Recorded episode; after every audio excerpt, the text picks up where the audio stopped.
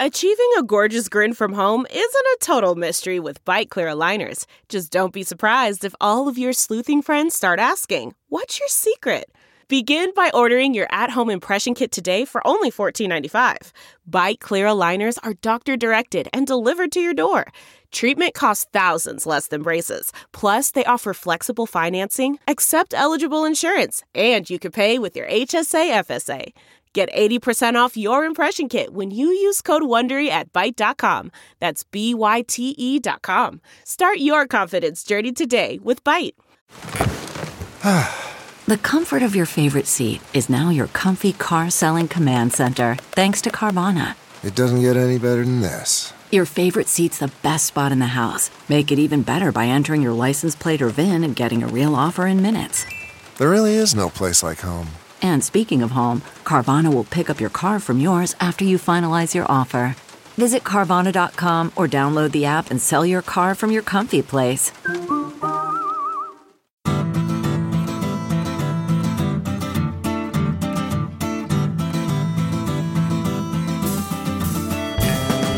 Welcome to the Sinica Podcast, a weekly discussion of current affairs in China, produced in partnership with SupChina. SupChina is simply the best way there is to keep on top of all the important news coming out of China with our indispensable daily newsletter, website, and growing range of podcasts and videos. It's a feast of business, political, and cultural news about a nation that is reshaping the world. Today, it's part two of our interview with Kishore Mahbubani, who served as UN ambassador for Singapore for many years. Professor Mahbubani is a noted scholar and author of many books, including the one we're discussing in these episodes, a book titled Has China Won? The Chinese Challenge to American Primacy.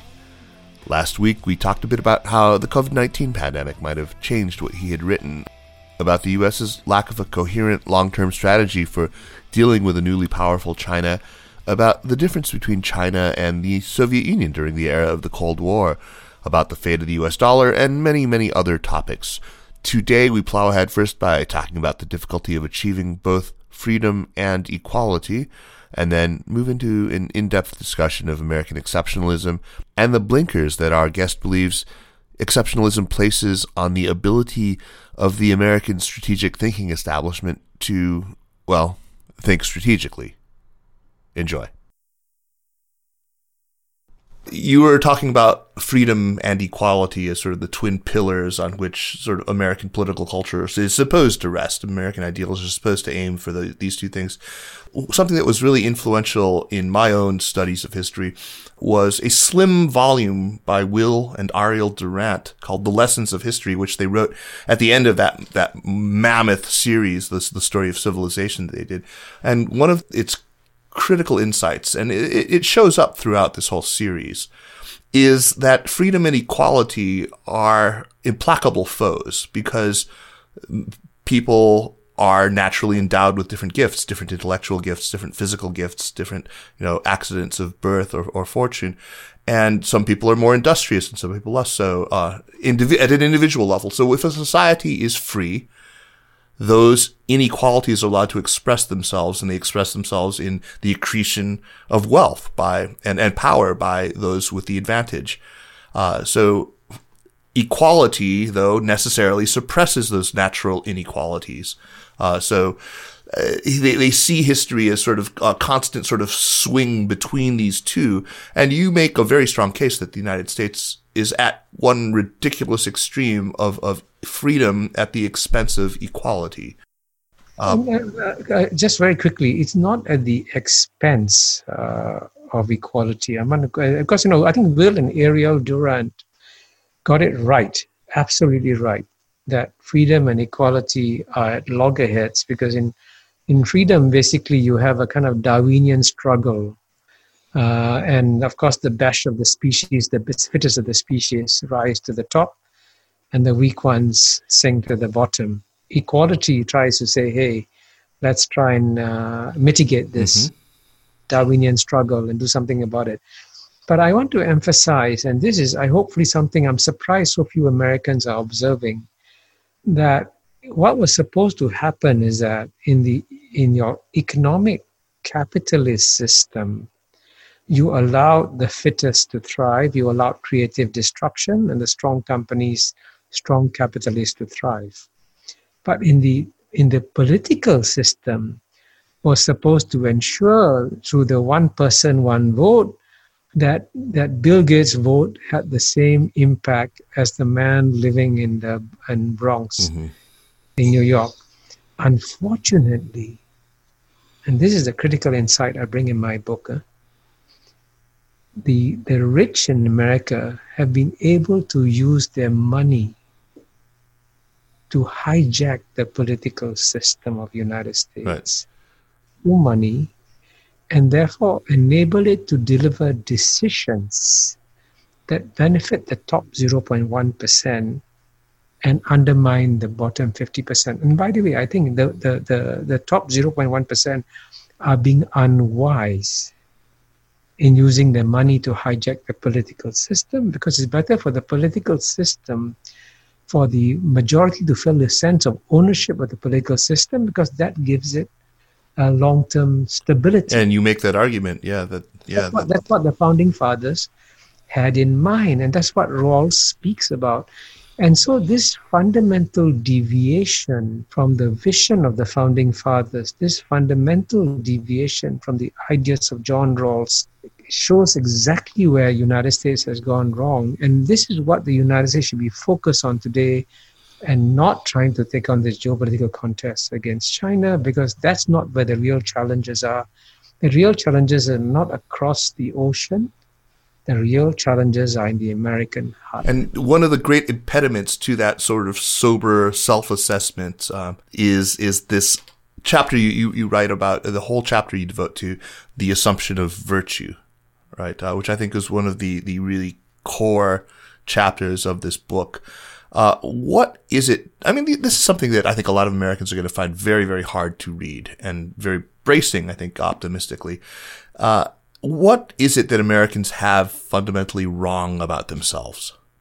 As you know, the 20th century uh, was the American century. And as you know, as I said earlier, America has triumphed in every great struggle from World War One to the end of the Cold War. And so Americans have the view that Americans are an exceptional people. And so therefore whatever they do by definition is virtuous and good. But as you know, I, I don't quote any foreign political scientists. I quote America's great political scientists, like, for example, John Mearsheimer in his book, uh, The Great Delusion, points out, and I'm surprised not more Americans have read his book, that is actually the liberals in America are the most violent uh, people. They believe in using military means to export liberal values and they end up killing lots of people.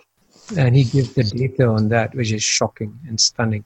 So, you know, as I say in my book, if you ask yourself a simple question, which country has killed more innocent Muslims? Is it China or is it America? Most Americans believe China, of course, has killed more innocent Muslims, but the data shows it is America uh, that has done so. And that's why, as you know, I also attach in the book as an appendix an essay by Steve Walt. Right. Points out that uh, what the Americans believe about themselves doesn't square with the truth of what uh, United States has been doing. And I and I, again, I'm, I'm pointing this out because I think it is in America's national interest to stop fighting unnecessary wars in the Islamic world. Because as I say, if you let's say America spent five trillion dollars fighting this unnecessary illegal war in Iraq, just imagine that five trillion dollars had been given to the bottom 50% in uh, America, each American in the bottom 50% would have received a check for $30,000. Hmm. Right. So why why are you burning away $30,000 from each American uh, in Iraq and why not give it to them? That's why Eisenhower, you know, said very, very wisely in 1953, I think, if I'm not mistaken, he said, every dollar we spend uh, on, a, on a tank, on a naval vessel, on a fighter jet, is a dollar that we are stealing from the poor in America. Hmm. He put it very simply.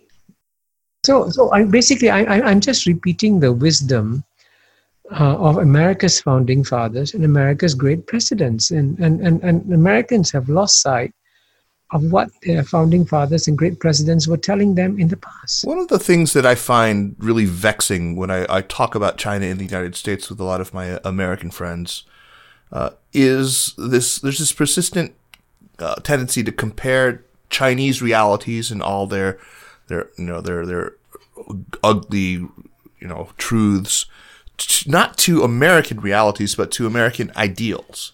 That's always sort of the basis of comparison, and, and the American will always default to that. Uh, it's it's very frustrating, and you point to a dozen different examples of this throughout the book uh, without you know calling it this this problem. But you also see this persistent faith in the essential soundness of American democracy as a real source source of strength and, as you said earlier, of stability. Uh, can you explain how that works? How is it that the the trust Americans have ultimately in in maybe the the institutional or the, the maybe the the ideals at least, if not in the praxis uh, of the of their political system, makes it much less brittle than an authoritarian system. Oh, of course, and, and I think at the end of the day, uh, you know, again, as a hard-headed realist, you have to acknowledge that the uh, American political system, despite all its current flaws, is more stable and secure uh, over the long term because you you you do not know. Uh, I mean, I can tell you who will be the president of China in uh, 2021. It will be Xi Jinping. Right. I cannot tell you who will be the president of America in 2021. It'll be Trump or Biden, I guess. You know, but uh, at the same time, the uh, the democratic system creates long-term stability, which is America's uh, big strength. So, for example, uh, if, if, you ask yourself, uh, what will America's political system be like uh, 50 years from now in the year 2070. I won't be around, I guess. But it'll be something similar to the democratic system they have today, although I suspect they would have found ways and means of uh, curbing the plutocracy that has developed right, right. Uh, in, in America today. Overturn citizens in, the case, in the case of China, I don't know what China's political system will be like 50 yeah. years from now because it will have to it will have to adapt and change. And when China develops the world's largest middle class, which is already happening, then you, its political system has got to change, has got to adapt. And as I say in the book, uh, the biggest challenge that President Xi Jinping faces is who will succeed him. And there's no doubt that uh, I, I, think he will do a very good job for China. But uh, after he goes, who will succeed him? How do you ensure a wise ruler after that? And so right. that's a very unique challenge that uh, Communist Party systems uh, face. And so we got to acknowledge that this is one area where America has a, a competitive advantage over China. You talked about the, the, the meritocratic mechanisms, and I think a lot of people would have a lot of, of, of issues with that characterization of it. And uh, let's call it an, an imperfect, uh, but at least ideally meritocratic system of advancement. Do you not think that that also pertains to the person at the very top of the organization. And we look at somebody like Jinping. Uh, you know, it's simply the truth that um, when they are selected, and they are certainly not elected, but they're selected, there are people who've run either as governor or as provincial party secretary at least two major provinces and usually a major municipality, provincial level municipality on top of that. They have had cabinet level positions. They have uh, risen up from uh, they're they're usually people with some some objective accomplishment. No. You know the the Chinese political system. I, I mean, it's very difficult to speak about it because quite a, as you know, Kaiser, neither you nor I know what go, what goes on inside the party. But I, I want to make one small qualification here. I wouldn't say that Xi Jinping was selected. Uh, I think he was also elected because you know he suffered through the cultural revolution uh, and so it's important to emphasize that because he understands what chaos is all about too. And then he just didn't rise to the top. He had to yes, you know he was sent to run different provinces and he had to do well in his job and had to do well in the internal party elections. So there are internal party elections uh, that go on too so the, there is within the party uh, a fairly strong competitive uh, process uh, that takes place. And as you know, it, it, it, his leadership marks a transition because before him, Hu Jintao was selected, if I'm not mistaken, uh, as part of the processes uh, and the succession processes to uh, Deng Xiaoping. So after Jiang Zemin, we knew that uh, Hu Jintao was going to uh, take over. But Xi Jinping was not selected by Deng Xiaoping or Jiang Zemin. It was a competitive process uh, that resulted in him uh, getting to the top. So he's he's a he's he's somebody uh, who's wily, uh, politically wily. If he wasn't, he wouldn't have got to where uh, he is today. And certainly, in terms of experience in running uh, major organizations, the Chinese leaders, by and large, uh, are more competent uh, doing these things because they've had lots of experience. By contrast, some of the way in which Americans are selected, you get sometimes very incompetent people being put in charge of very important jobs, and that's dangerous. Right. And we see that today. Although we could say the same thing about, I mean, we had a freshman senator uh, who had only been a state senator in Illinois as our previous president. He happened to be a, a, a, a very competent, very cool headed, and, and, smart man, uh, and also a moral man. But uh, in, in, in a lot of sense, uh, yeah, there's maybe there is, of course, as much to be said. I want to be mindful of your time, but I, I, have so many other questions I want to ask you. So I want to move on from this. This is a, a, another important piece. So what the rest of the world thinks. There are a lot of countries now that, that feel like they're in, in, the awkward position of being forced to choose sides. You've talked about 193 countries in the world. 191 of them are not the United States and are not China. Uh, and as you said, there were, are over 120 of them that for whom China is their major trading partner we said at the beginning of this conversation that your being neither of China or the U.S. is kind of an, an, advantage in your achieving a kind of detachment affords you maybe a better view of this contest. So let's talk about uh, the other countries. You pose a great question at the beginning. You say, of those other 191 countries, which country is swimming in the same direction as most of them, and which is swimming against? And that's not an easy question for a lot of Americans to confront. Mm-hmm. You have an answer to that. Yeah. Well, I think you know that's that. As I say, at the end of the day, the uh, outcome of the U.S.-China geopolitical contest will be decided not not so much by the 330 million people in America or the 1.4 billion people in China, but also by the 6 billion people who live outside. And the 6 billion people who live outside, there's one clear message that comes through most of them. It's just this, you know. If you two guys, if you want to go and slug it out, go slug it out. Don't get us involved. right.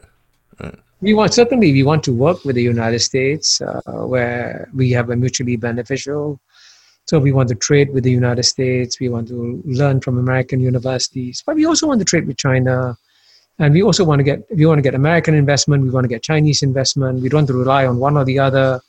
Uh, and so that that is the attitude of uh, most countries in the world. So unlike in the first Cold War, where a lot of countries actually genuinely, willingly, enthusiastically uh, supported the United States, like the Western European countries, uh, like Australia, like Canada, and so on and so forth. No, they're all, uh, with the possible exception of Australia under the present government, they're all saying, hey, we, we, we cannot burn our bridges with China too. We have uh, important stakes in China.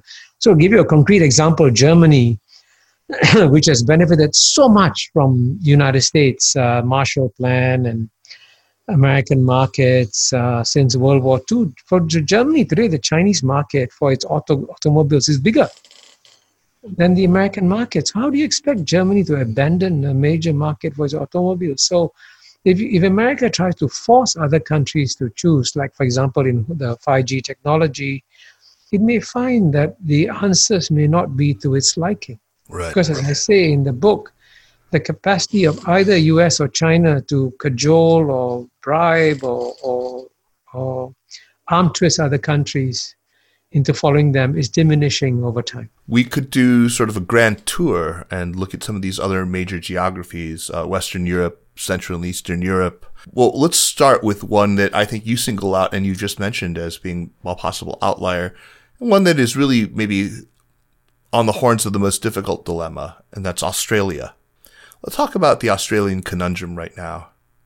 Well, I, I think there's absolutely no doubt if there's one country in the world that will be the most painfully affected by a downturn in U.S.-China relations uh, is Australia, because you know Australia's uh, is a Western country. Its heart and soul is linked to America. Uh, it is defended by America. In fact, uh, President George W. Bush once described Australia as the deputy sheriff of America. uh, in the neighborhood, the Australians didn't like the term at the time, but they were not necessarily unhappy. And yet, their economy is tied primarily to China. You know, uh, there's no way in which the United States is going to import all the uh, iron ore, uh, aluminium, steel, coal, whatever it is that is exported from uh, uh, Australia to China. So the Australians have to will have to commit economic suicide uh, if they decide to join the United States 100% against uh, China. And here I must say that uh, most of the previous uh, Australian governments actually tried very hard to be careful but uh, the present one uh, seems Scott Morrison, yeah, uh, seems to be running into some challenges. And an Australian asked me why is that happening. I said another one of the oldest rules of geopolitics is never pull the tail of a tiger. Right. Right. So Australia has been pulling the tail of the tiger, and that's dangerous. In, indeed. Uh, let's move north to Japan, another one where I think things have played out differently than one might have expected. Uh, and that is one where I think the COVID nineteen pandemic has has had a pretty significant impact. Uh, we've seen, uh, I mean, we could even call it a rapprochement between uh, Abe and Xi Jinping. Well, as you know, the Japanese-Chinese relationship is fascinating. Uh, it goes back over a thousand years at least. And the important thing to remember about them is that for most of the 1,000 years, except for a few wars here and there. The relationship has been peaceful one. Of course, they uh, went through 15, 50 horrendous years from 1895 in the Sino-Japanese War when Japan defeated China uh, up to 1945 when Japan lost World War II. So for 50 years, uh, Sino-Japanese relations were very difficult, very painful. So the big question that China and Japan have to address in the 21st century is whether or not their 21st century relationship will be based on what happened over a 50 year period, which was painful, or be based on the thousand year period, which was relatively peaceful. So there will be very subtle adjustments that both sides will be making towards each other. It will be like almost like Japanese kabuki, you know. Hmm. It's so slow you can you're trying to trying to figure out what the hell is happening. Uh, so that's a dance that most Americans cannot see. Right. But my sense is that a new dance is beginning. It will require a lot of restraint on the part of China uh, because the Chinese sometimes have gone uh, uh, to some extremes in bashing Japan, and I think unwisely so. So the Chinese will have to learn to exercise some restraint, and the Japanese will have to learn to show some understanding. So it'll be a very slow, subtle dance between the two uh, that is uh, at play here, and it'd be wiser for United States not to get involved in this dance. I would be remiss if I didn't ask you about your own home territory, about ASEAN, uh, which again has been a, a, very fraught one, and with with it's very much caught on the on the horns of a, of a dilemma as these two tigers fight. Mm. Oh, yeah, absolutely right. And you know, by the way, that's also why I wrote a book uh, called the ASEAN Miracle that was published in uh, 2017 on the 50th uh, anniversary of uh, ASEAN.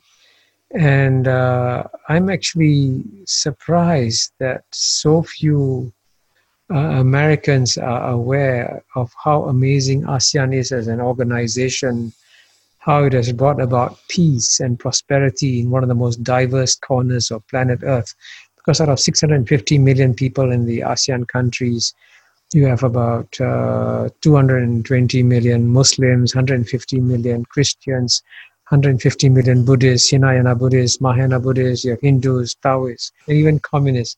So the most diverse region of planet Earth has delivered peace and prosperity. But the most important thing that Americans need to know about the ASEAN region is that there are huge reservoirs of goodwill towards America in Southeast Asia. Absolutely. And and so many American secretaries of state have wasted their time in trying to get involved in Middle East conflicts from which America has got burned so badly and benefited nothing. And so many American secretaries of state have skipped meetings in ASEAN where there's far more goodwill towards America. So, this is an example of lack of strategic thinking uh, that Americans need to revisit and ask themselves what they can do to re to uh, to strengthen the reservoirs of goodwill that already exist in ASEAN towards America. I imagine that a lot of people hearing you say that, uh, when they talk about leveraging ASEAN and that reservoir of goodwill, immediately they think of the South China Sea. But your thinking on the conflict in the South China Sea between the United States and China, again, is quite a radical departure from conventional wisdom among the so-called you know strategic thinking class in the United States. Can you walk us through your arguments? You actually see convergent interests. You see no need for conflict. You make an argument um, that China did not, in fact, as has become almost conventional wisdom, break a promise not to militarize islands in in 2015. Walk us through that for us. Well, I think you know one of the things I've learned. Uh, there's a word called mem, m e m e. You know, Mm-hmm. You know, they, they can spread. Meme, you know? sure. Mm-hmm. Uh, and these memes can spread very quickly. And one of the memes that has spread is that Xi Jinping uh, made a promise not to uh, militarize the islands in South China Sea. And then subsequently, he broke his promise. He militarized the South China Sea. And therefore, Xi Jinping was lying. And until today, very well informed uh, Americans believe this meme, which is actually not true. I And as, encounter I it say in the, and as I say in the book, what happened was that when President Xi Jinping met President Barack Obama, and this is not my insight, huh, this is an insight given to me by one of America's most distinguished uh, former ambassadors to China, Ambassador Stapleton Roy, who said to me, Kishore, when, when President Xi Jinping offered to demilitarize the South China Sea, it would have been wise for the China, Americans to immediately seize this offer and say, yes, let's demilitarize South China Sea. He said, instead, after Xi Jinping made that offer, the United States rebuffed that offer and sent U.S. naval vessels in uh, the South China Sea. And the Chinese said, okay, if you reject my offer and if you want to militarize the South China Sea, okay, I'll join you. So it was conditional. Then it was a. Con- So this this this is this is something that uh, this was a great opportunity that uh, United States had, and that was missed. And at the end of the day, when it comes to freedom of navigation in the ocean, which is what United States says it is protecting in the South China Sea. Now, the South China Sea makes up less than five percent, I don't know, less than three percent of the world's oceans. Today, China is the number one trading nation in the world. China needs freedom of navigation more than United States of America does. And ironically, when the U.S. Navy uh, goes around the world protecting freedom of navigation, it is protecting freedom of navigation for Chinese exports and Chinese imports. That's a great paradox. So there is no there is no contradiction at all uh, between American interests and Chinese interests in freedom of navigation. So if both sides really want to find an understanding, they can find an understanding. But of course, if you're looking for ways and means of embarrassing China, then of course the United States will use South China Sea to embarrass China. to continue to conduct FONOPs and yeah. What is interesting is to, at the end of the day, this is a dispute not between the United States and China. This is a dispute within China and the four other ASEAN countries that are claimants: Vietnam, Philippines, Brunei, and Malaysia. These are the these are the five countries that have to work it out. you actually you talk about the number of islands that are the Spratlys and the Paracels. Uh, do you happen to remember your, your statistics when you were you were talking about the Filipino claims? The No, I, I, I, what I can tell you is that the Chinese occupy the least number of uh, uh, territories uh, in the South China Sea.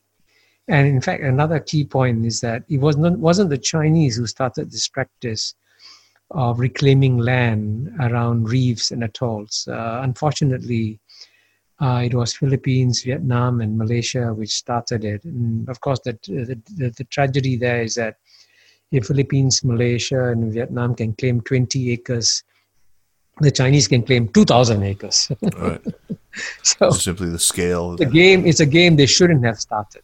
It was a very unwise.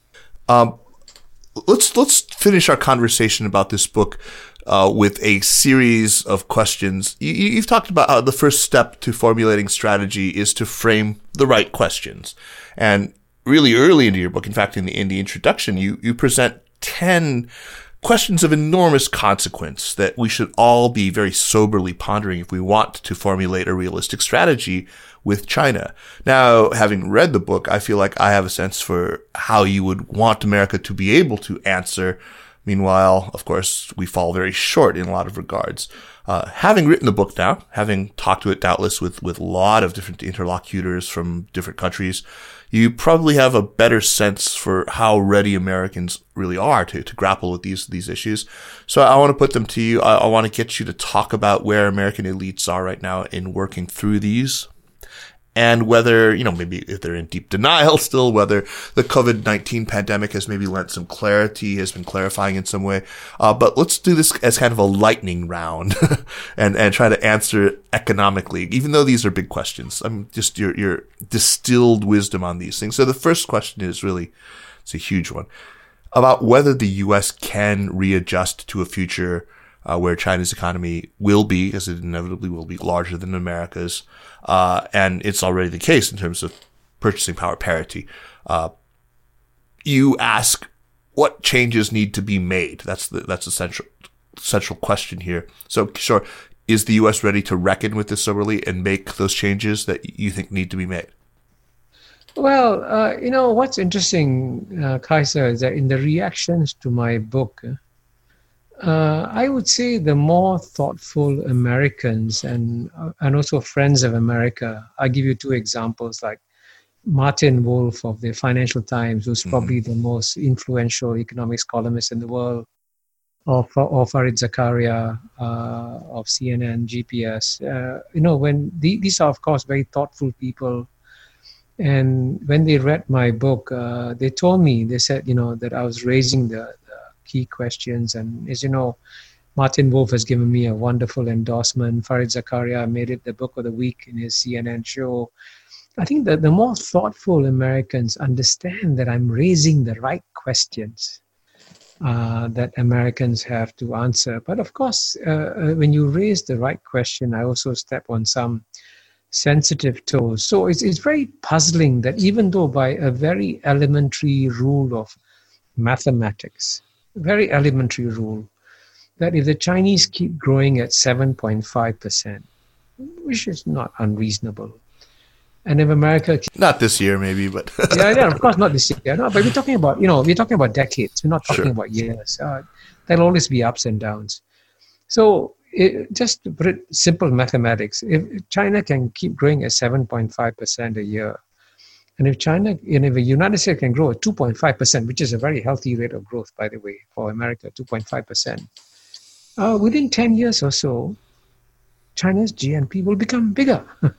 nominal GDP will be bigger. Yeah. Yeah, no, really. So you know, it's just simple mathematics. Now, of course, uh, if China collapses and many, many in America continue to believe that China is about to have, uh, under, have a great collapse, and if it collapses, I, if I was American, I wouldn't worry about it. But you should, as a strategic thinker, never plan against the best case scenario for you, which is a collapse of China. You've got to plan against the worst case scenario for you, which is that China actually outperforms. You know. And if China outperforms and grows at 7.5%, and if its currency strengthens, eh, which is possible, eh, hmm then the nominal GDP gap between China and US can become very significant. Now, let me emphasize another point, okay? The, the Chinese uh, per capita GDP is only 10,000 now, right? Right. Now, yeah, let me, um, you know, the, the Japanese have hit 30, 40,000. The South Koreans have hit 20, 30,000. Singapore has hit over 60,000. So the it's not unreasonable for the uh, Chinese to reach a per capita GDP of 30,000. Now, if the Chinese reach a per capita GDP of 30,000, the Chinese economy will be twice the size of America's economy. Right. Twice. Now, uh, don't you then don't you therefore have to begin to think about how do I manage this? Now, do I add more aircraft carriers to my fleet to deal with a much, much bigger economy? And if I do that, am I not making the mistake that Soviet Union made, which is to focus on the military contest and not on the economic contest? So I'm actually advising the United States to think strategically and realize that this is not a game about defense expenditures. And it's the biggest mistake the United States is making now is to increase its military expenditures. Right. And that's not where the challenge is going to come. And you know, as I say in my book, the reason why the United States keeps increasing its military expenditures is because its decisions are not made on the basis of rational calculations on the next war you're going to fight. No, no, no, no. It's based on which congressman wants to preserve which jobs in his district for which right. industry. Now, that's so, not how you carry out a, a, defense budget, but that's how it's done.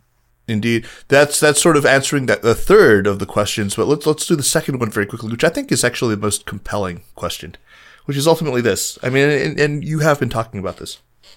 Should the U.S. goal be to preserve primacy or to improve the lives, and ensure the well-being of, of, of American people?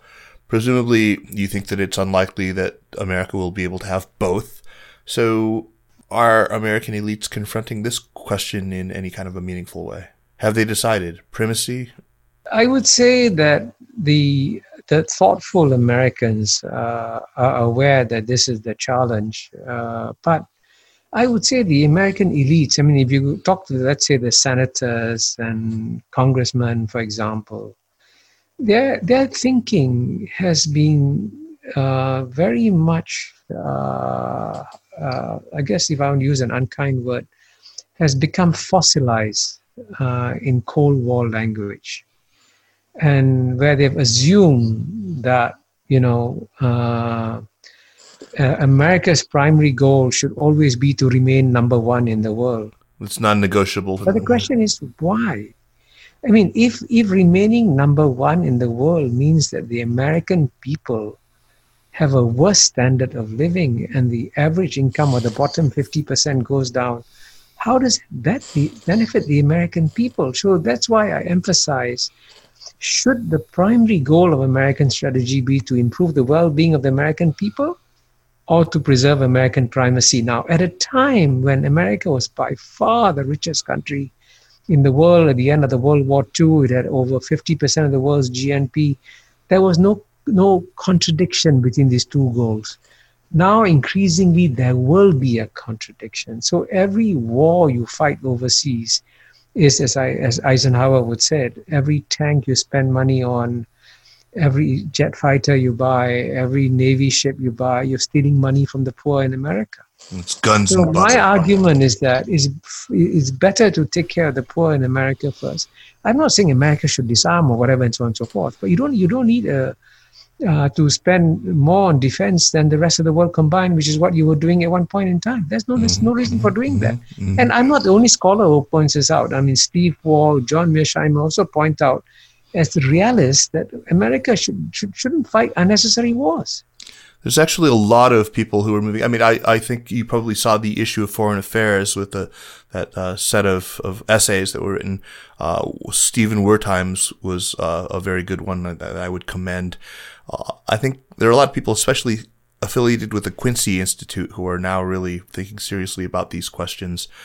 Um, a fourth question that, that you asked is about American alliances, about the support of other countries, and maybe we can distill it down for the time being, for the purposes of this discussion, to will the U.S.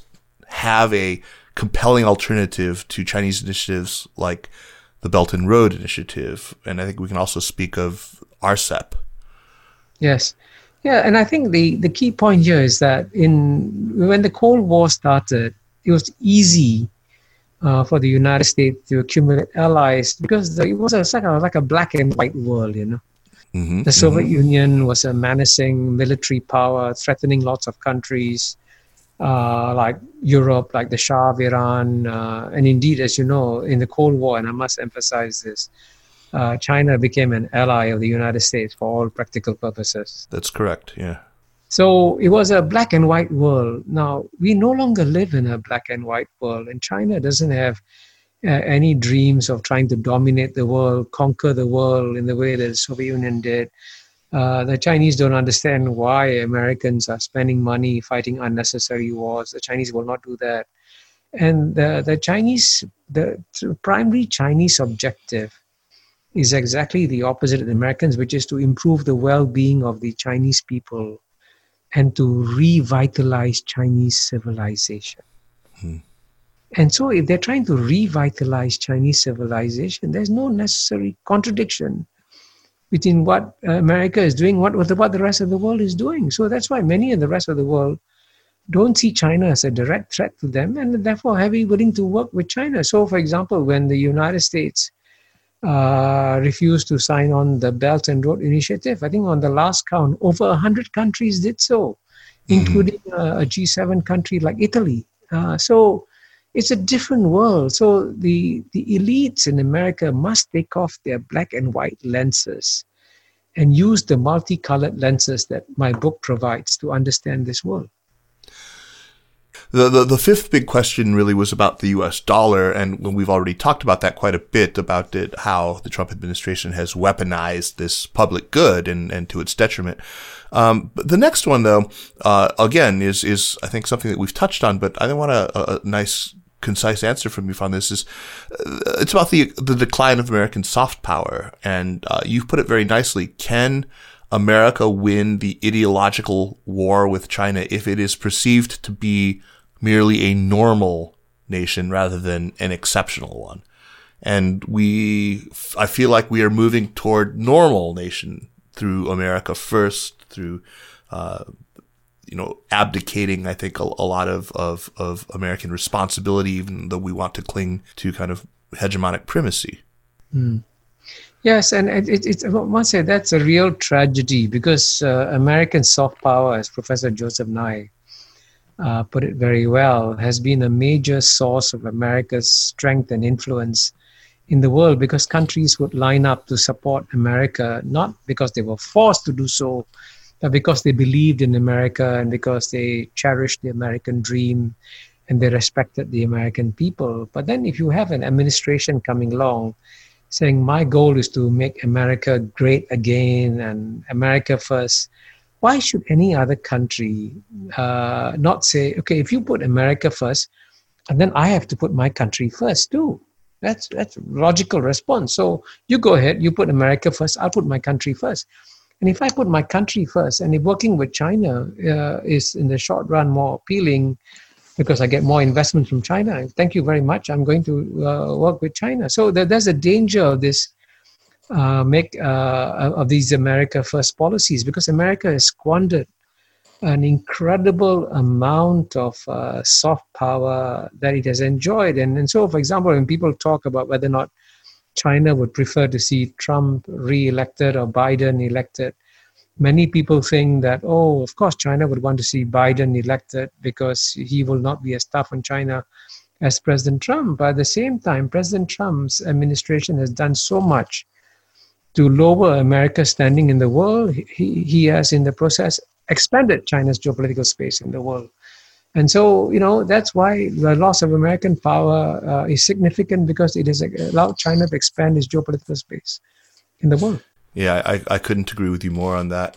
Uh, the next set of questions are all kind of interrelated. Uh, one of them uh, we've we've talked about a bit, and just ironic. We've you you've praised America's universities as centers of, of, of excellence in part because they are homes to such diversity of thought and there are places where conventional wisdom can be openly challenged. But America's think tanks seem unable to produce that that kind of diversity of thinking. There's a lot of just plain groupthink that comes out of them. So you ask, are American strategic thinkers capable of developing new analytical frameworks for capturing the essence of competition with China? Uh, what are are you seeing any change in the time since you've you've put this book out? Are you are there any hopeful signs that this maybe finally maybe because of COVID nineteen uh, that, that that people are taking this question seriously? Uh, well, I, I, sad, uh, I have to give you a very sad answer. I was afraid of that. And I would say, uh, you see, Steve Walt has written about this, you know, Professor Steve Walt of Harvard University. And to summarize his answer, uh, I would say his, his argument is uh, follow the money. In some ways, is an ironic Marxist answer, Sure. uh, which is that the think tanks have to pay attention to who their funders are. And a lot of these think tanks are funded by uh, the defense lobby that has a vested interest in uh, America having a threat and therefore spending more on military weapons uh, rather than spending more on helping the American people. And since the bottom 50% in America, sadly, cannot fund any think tanks uh, in Washington, D.C., uh, their voice uh, is ignored and uh, pushed aside in, in, in these deliberations. So I hope that the more independent think tanks, and there are some, there's some independent ones, let's say the Council on Foreign Relations in New York or Brookings in Washington, D.C. I think these more independent ones should ask themselves a very simple question. When was the last time we put out a big idea that was not within the Washington consensus. Hmm. And sadly, there has been none. Steve Walt and uh, and John Mearsheimer have a history of not only sort of looking at the influence of money in American political life, but also of posing very, very challenging questions that rankle. Uh, the two of them together, of course, wrote a book about uh, AIPAC, and uh, that was I, I, highly commend that to anyone who's interested in understanding American politics. Um, the, the, the another related question was uh, how well American policymakers really understand the Chinese mind. Um, this is part of what a, stra- a, think tank really ought to be doing. But um, you make the argument that the mind of the Chinese leader of, of, of any Chinese Communist Party member. We've talked about you know what he does when he wakes up in the morning as a the head of a province or even of a, a county, uh, but how much of his mind is taken up with with dialectical materialism and Marxist Leninist theory, and how much of it is actually is, is, is shaped by, is informed by China's history, by China's civilization. I think that that's that's very well put, and I think that's something that that. Uh, are, are, do you really contend, though, that Americans fail to grasp this? That American thinkers fail to grasp this? Uh, absolutely. Really? I think I, I'm going. I'm going to inject one phrase which I'm surprised that we neither you nor I have mentioned because it's the most important phrase to understand the Chinese mind, and that is the century of humiliation. Sure. As you know, the Chinese suffered a century of humiliation from the Opium War in of 1842 when the British seized Chinese territory and forced Chinese to accept opium in return for Chinese silk, and that was followed by more wars, more reparations from China. And then there was, of course, as you know, the horrendous sacking of the Summer Palace yeah, uh, in 1860 yeah. by uh, the British and French troops, where the arts and treasures that the British and French forces destroyed was equivalent to a, a thousand uh, Notre Dame cathedrals. You know. And so the Chinese suffered enormously the Japanese invasion, the, the uh, Tianjin massacre. So the, the Chinese suffered for 100 years, you know. And the primary goal of the Chinese is to make sure that they never, uh, they are never again humiliated. So my one advice to any American is, if you want to understand China, the first step you need to take is to study the century of humiliation.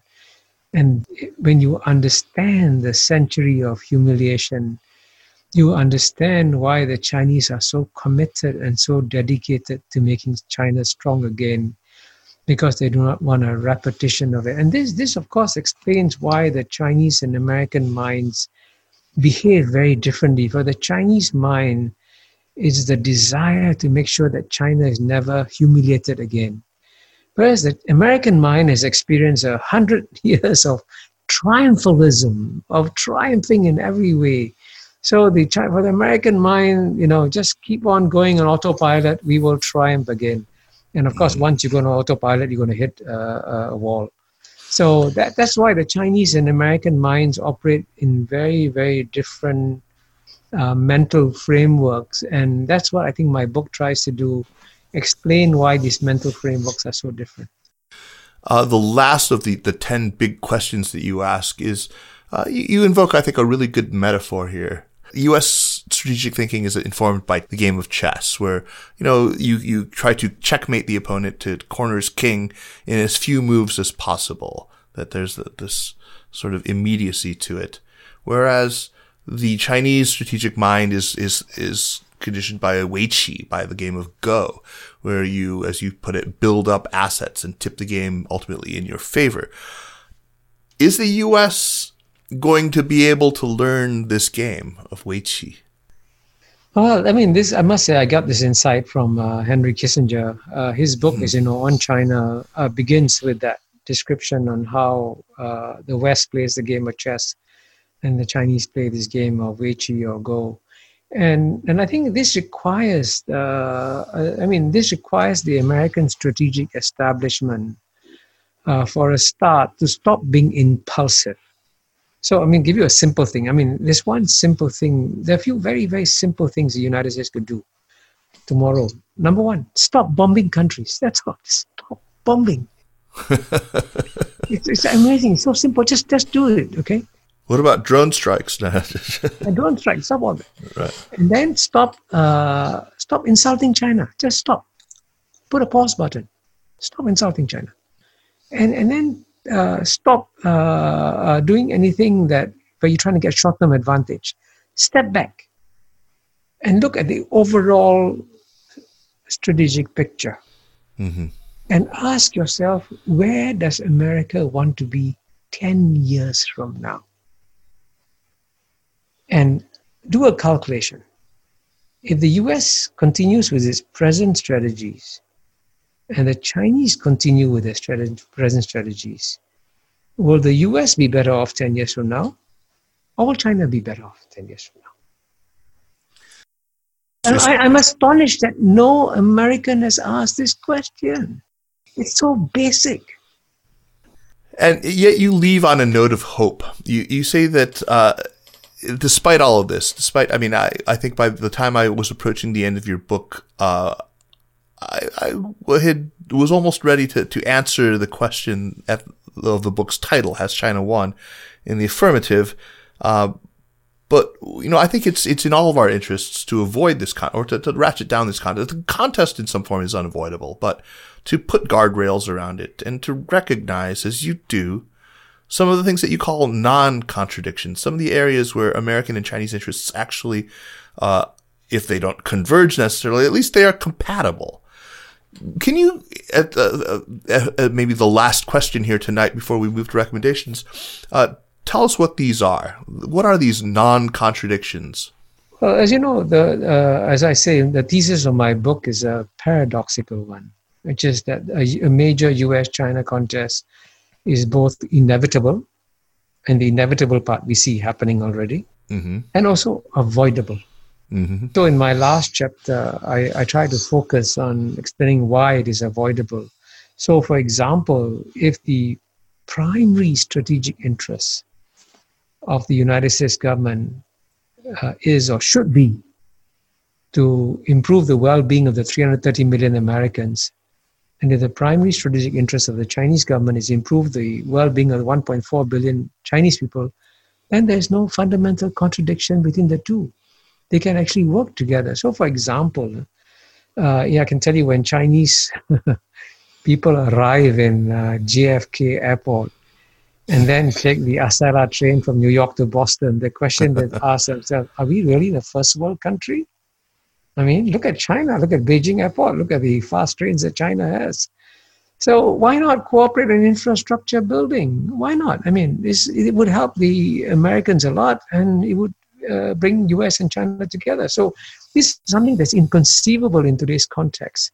And similarly, you know, if you look at the main challenges, the second point is that the, uh, if you look at the main challenges the world faces today, most of them are common challenges. And as I say, explained in my previous book, The Great Convergence, uh, in the past, when 7.5 billion people live in 193 separate countries, it was as though they were living in 193 separate boats.